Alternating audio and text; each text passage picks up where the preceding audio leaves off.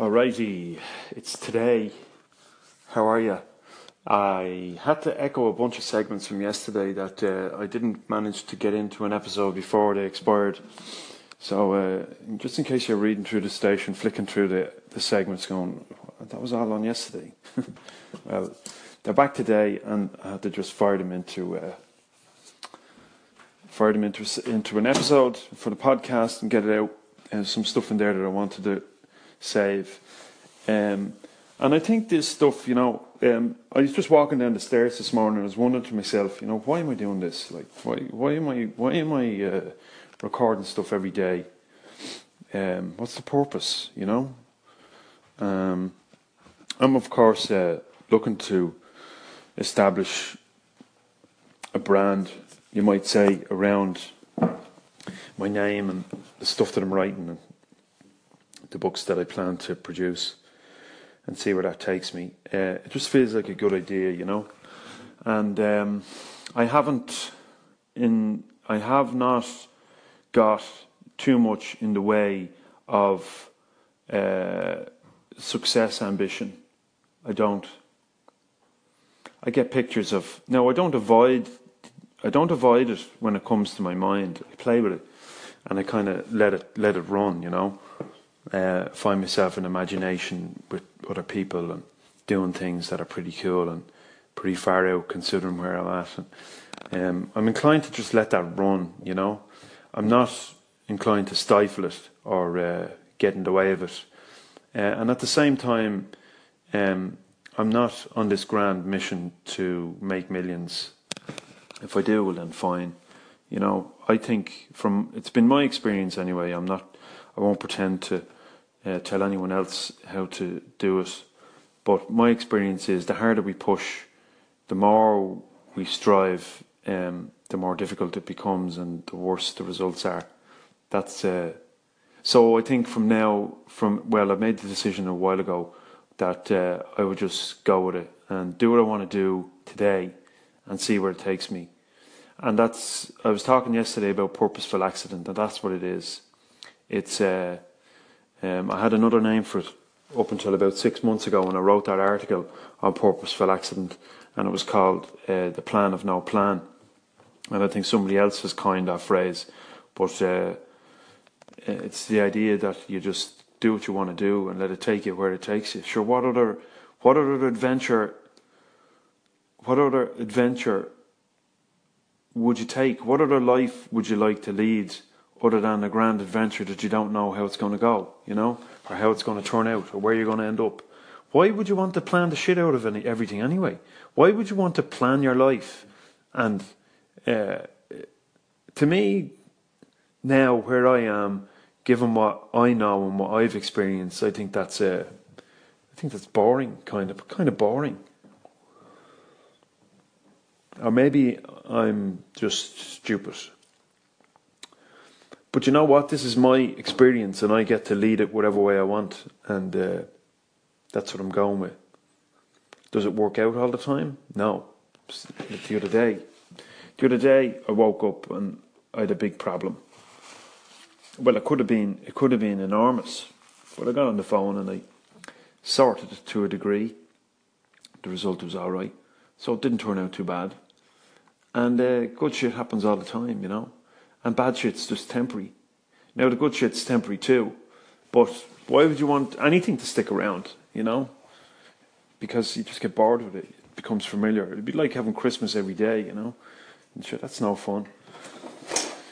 So my philosophy is: do what you want to do, the way you want to do it, by your own design. And that's what I've written about in the Artist Manifesto. You haven't got a copy get over to larrygmaguire.com forward slash manifesto. Get yourself one PDF. It's version 2. Working on version 3 at the moment, and edits and updates, and going to publish it as a, as a paperback uh, by the end of March on Amazon and uh, uh, Kindle as well. And it'll go out to Nook and Kobo is another one, a bunch of other iBooks and all that kind of stuff. So it'll be about, uh, I don't know, two or three dollars, something like that. But uh, we'll see if we can make a couple of quid from it. What about that? You've probably guessed by now, listening to this show, that uh, I don't really do trivial stuff. I attempted it before. It was one or two subjects that trivial stuff was kind of fun from time to time, I suppose. But um, I like to spend my time considering deeper stuff, you know, contemplating um, the nature of this experience, and uh, it's probably why I find myself writing what I'm writing and studying what I'm studying. But uh, I appreciate that's not for everybody.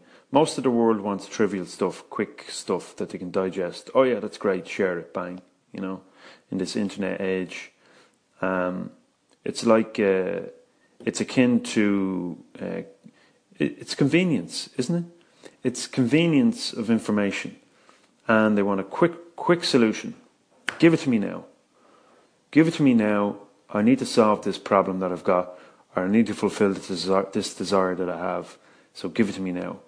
And the world, and us in it, well, us, it's not the world, it's just us, the world of people, spend our time digesting all of this sugar and none of it really filling our belly, you know. There's no substance in it.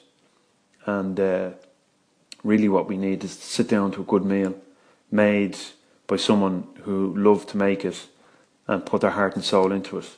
And without that, you just have, you might as well eat McDonald's, you know, or some other convenience food. And it's like that with information. And the whole, um, there's an industry built up around information now and on all different uh, subjects including spirituality and God and religion and uh, soul purpose, personal development. There's so much information out there. People trying to save your life. Uh, they're everywhere. And uh, really, I think what's going on is all these people are trying to save themselves. And uh, they've got so many others that follow them and buy their material and and look, that's cool because, well, it's cool in one level because maybe people are actually solving solving problems. I don't know. Maybe some people are solving their problems, uh, maybe they're not. You know, I spent a lot of time buying this material, and it was very helpful at the time. I remember I was going through a really tough period about maybe eight years ago, ten years ago, and uh, a business was failing, and uh, I was in the shit. And I was on the internet and I found a course, an audio course from, oh, what's his name? I can't remember now, but uh, it'll come to me. But I bought it on a whim, cost a couple of hundred dollars, and I bought it. And it was one of the best things I ever heard. It was like someone had opened the doors and the windows to something new, to something that I, I had maybe ignored or and it was the it was the spark I think for some um, opening up and and realization on my part of what was important and what wasn't, and uh, and I appreciate this content is is important, but you've got to be in the right place to hear it. I think you know you got to be willing to. But if you're chasing something, if I'm chasing something, if I'm if I'm chasing a solution, and I'm I'm out there looking for it. I can only go out there looking for it for for a brief period until I realise that really it's not out there, and that was my um, understanding. Then after a while was that it's not out there, it's not out there at all, and uh, but that material served a purpose, you know, just to show you that the answer's not. it doesn't hold the answers, but. Uh, I think we're on a we're on a sugar rush of information, and um, but what do you do? You know, there's no change in it. It just changes it changes itself, and when it's ready, it'll change, and when the people are ready, they'll change. Um, but in the meantime, there's all kinds of crazy stuff going on, and uh, I guess we just got to suck it up. Any writers out there? Any writers of whatever, novels, fiction. Um, I'm writing some fiction at the moment, and uh, I'd love to know what you're writing. What are you writing, or what what ideas have you got? Um, mine is uh, a young adult mythological adventure where a young boy called Connor de, Connor de Barry, Connor de, de Barra, Oscailga, traverses the thin veil that covers the world of ancient Irish mythology and folklore and enters it via his dreams. He's in search of his mother. She went missing when he was six. He's now 12 ish. I have to decide on that. So he goes looking for her, and in his dreams, um, he encounters this world.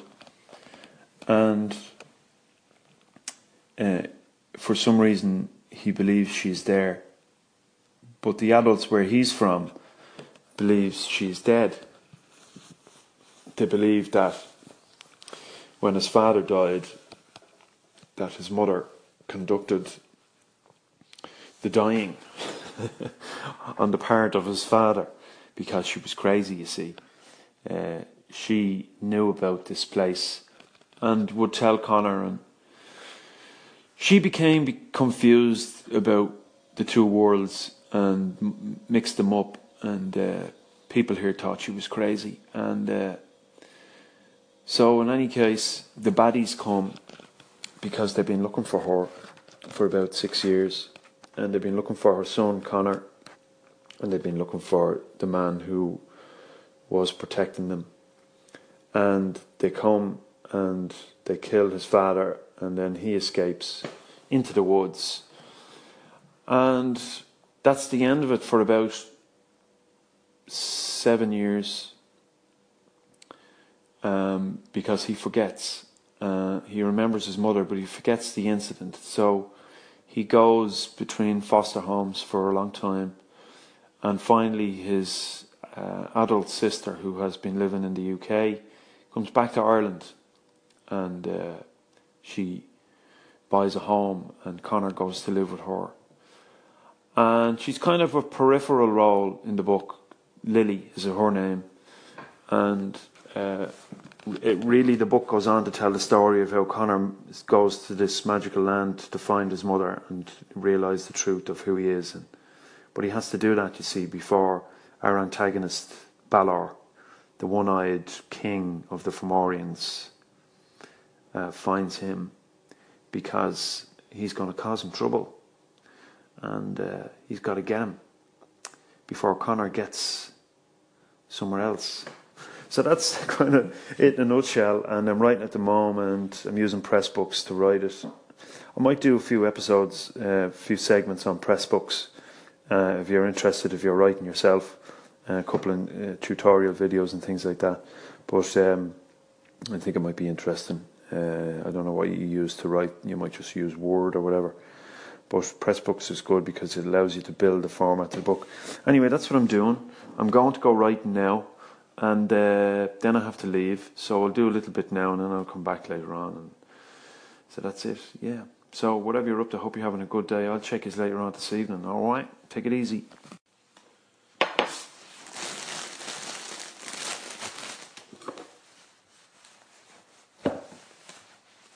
Okay. So I said, I stated earlier. Hold on a moment. Where's the book? I stated earlier that I didn't or I don't do trivial stuff. However, that's a bit blind and a little bit short sighted, or maybe short sighted, or maybe even blind to the truth of the matter, which is that in those trivial things, there is the profound like, such as hot cross buns. Now, not everywhere does a good hot cross bun. And it's been my hot cross bun experience that Marks and Spencer's do the best hot cross buns. Now, I would imagine that there's small local bakeries do really deadly hot cross buns, but uh, I just think the Mark, I just think the Marks and Spencer ones are uh, something special, you know. Um, and I'm having one now, although they're not Marks and Spencer. They're. Dunnes Stores, big chain of thing. It's a big chain here in Ireland. Um, big supermarket. So I'm going to have a hot cross bun. I like them. Going to have a cup of coffee. And that stuff is very important because, like I said, there's the profound line hidden in the simple and trivial. You just got to be able to find it. What do you reckon? Hey Larry, Torsten Kipton from Be Afraid. I wanted to make a comment on your idea that having no responsibilities is a good thing. I completely agree that rest is a good thing, but in my experience, earning that rest is the only way to make it enjoyable. Because how can you rest or how can you recover from something that was already restful? If you get my point. The way to recover from rest is to exert yourself, to go out and do something, to take action. And by earning that fulfillment and that exhaustion, you prepare yourself back to the rhythm of rest and then work and then rest. And that's been my experience. Hey, Torsten, thanks for your comments. You know, uh, I don't remember exactly what segment that was. Uh, I do remember, when did I record that? Yesterday, was it? Or today? I can't remember. Uh, in any case, I agree with you. It is cyclical and it is rhythmic. And um, I suppose what, uh, if I was to clarify my view on it, it is that we almost can't force it. And we, when we do force it, if we're, if we're in a, a place where things are tough and nothing's happening the way we want it to happen, it's a great sign that we need to take our foot off the pedal and rest, as you said, or chill out, or do whatever, go to sleep, whatever happens to take. And that rest can take a day, an hour, a few minutes, can take years. Um, and I don't think we really know the nature of the cycle. The cycle, uh, the cycle seems to perform itself. And when we feel the energy, we'll know it. And then we know it's time to move and to take action. But if we try to take action before we feel that, I think that whatever we do will be, will be spoiled, you know. Um, but it definitely is cyclical. I agree with you. Um, but for me, in my analysis of it, it seems to be that the cycle takes care of itself, and we just got to know when to jump on and when to jump off and uh,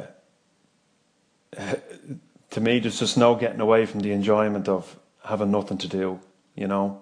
But equally, I love the enjoyment of being in it, you know, in the zone and and doing stuff. Let's face it, we're here to do stuff. We're here to make stuff. We're here to create things, whatever they happen to be. But uh, yeah, it's cyclical, it's rhythmic, uh, and we got to learn how to ride that river, you know.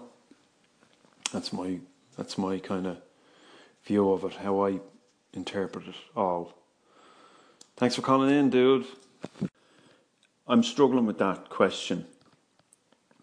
Um, and I haven't thought about it too long, but I think if there is a piece of advice that you received somewhere along um, the road from somebody that you respect, you'd remember it, you know.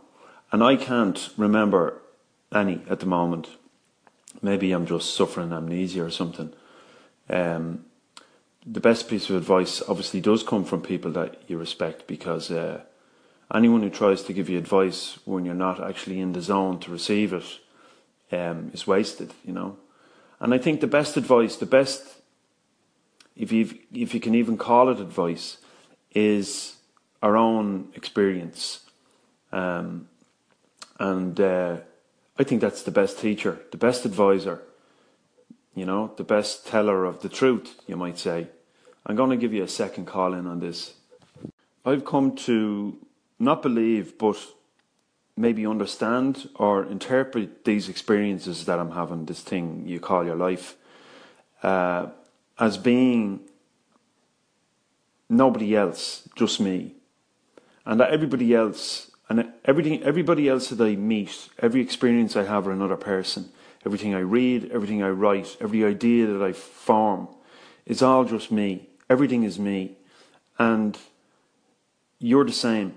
Everybody is the same. There's nobody else existent in the universe except you, and everyone else is just a character in your game or a character in your movie or play or whatever.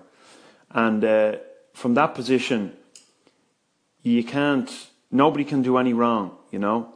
And I don't know if I'm getting off the subject, but um, for me, that's an important understanding. Because when I see that all there is is me, well, then nobody can do any wrong on me, and everything is my responsibility. Everything is up to me, you know?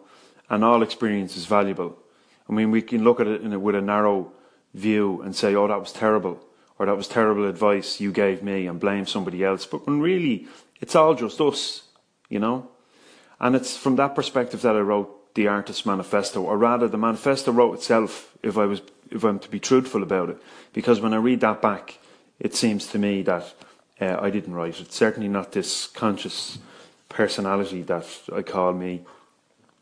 So, the best piece of advice, Bobby, that I've ever received, I've received in little pieces all along the way, and uh, it's been by virtue of everyone else, the good and the bad, you know. And I know that's might come across as kind of uh, a little bit fucking airy fairy, but it's the truth from my perspective. Uh, Bob, um, I apologise. I dropped a curse word in there, and uh, sorry, that was completely automatic. And um, anyway, look, you don't have to you don't have to post that last segment. But in any case, um, I think the best advice we can receive is really from ourselves, and I mean that because um, it's all about us. There's nobody else here having this experience other than you, other than me, other than that person over there, and everyone's existence, everybody's everyone's existence and experience is valid and unique, and every bit of feedback we get, we we have a chance to use, you know, and uh, if we look at it like that, I think things become easier, and it's not about struggle, you know, it's about taking things a bit easier. I think. Anyway, thanks for the question, man. Cheers.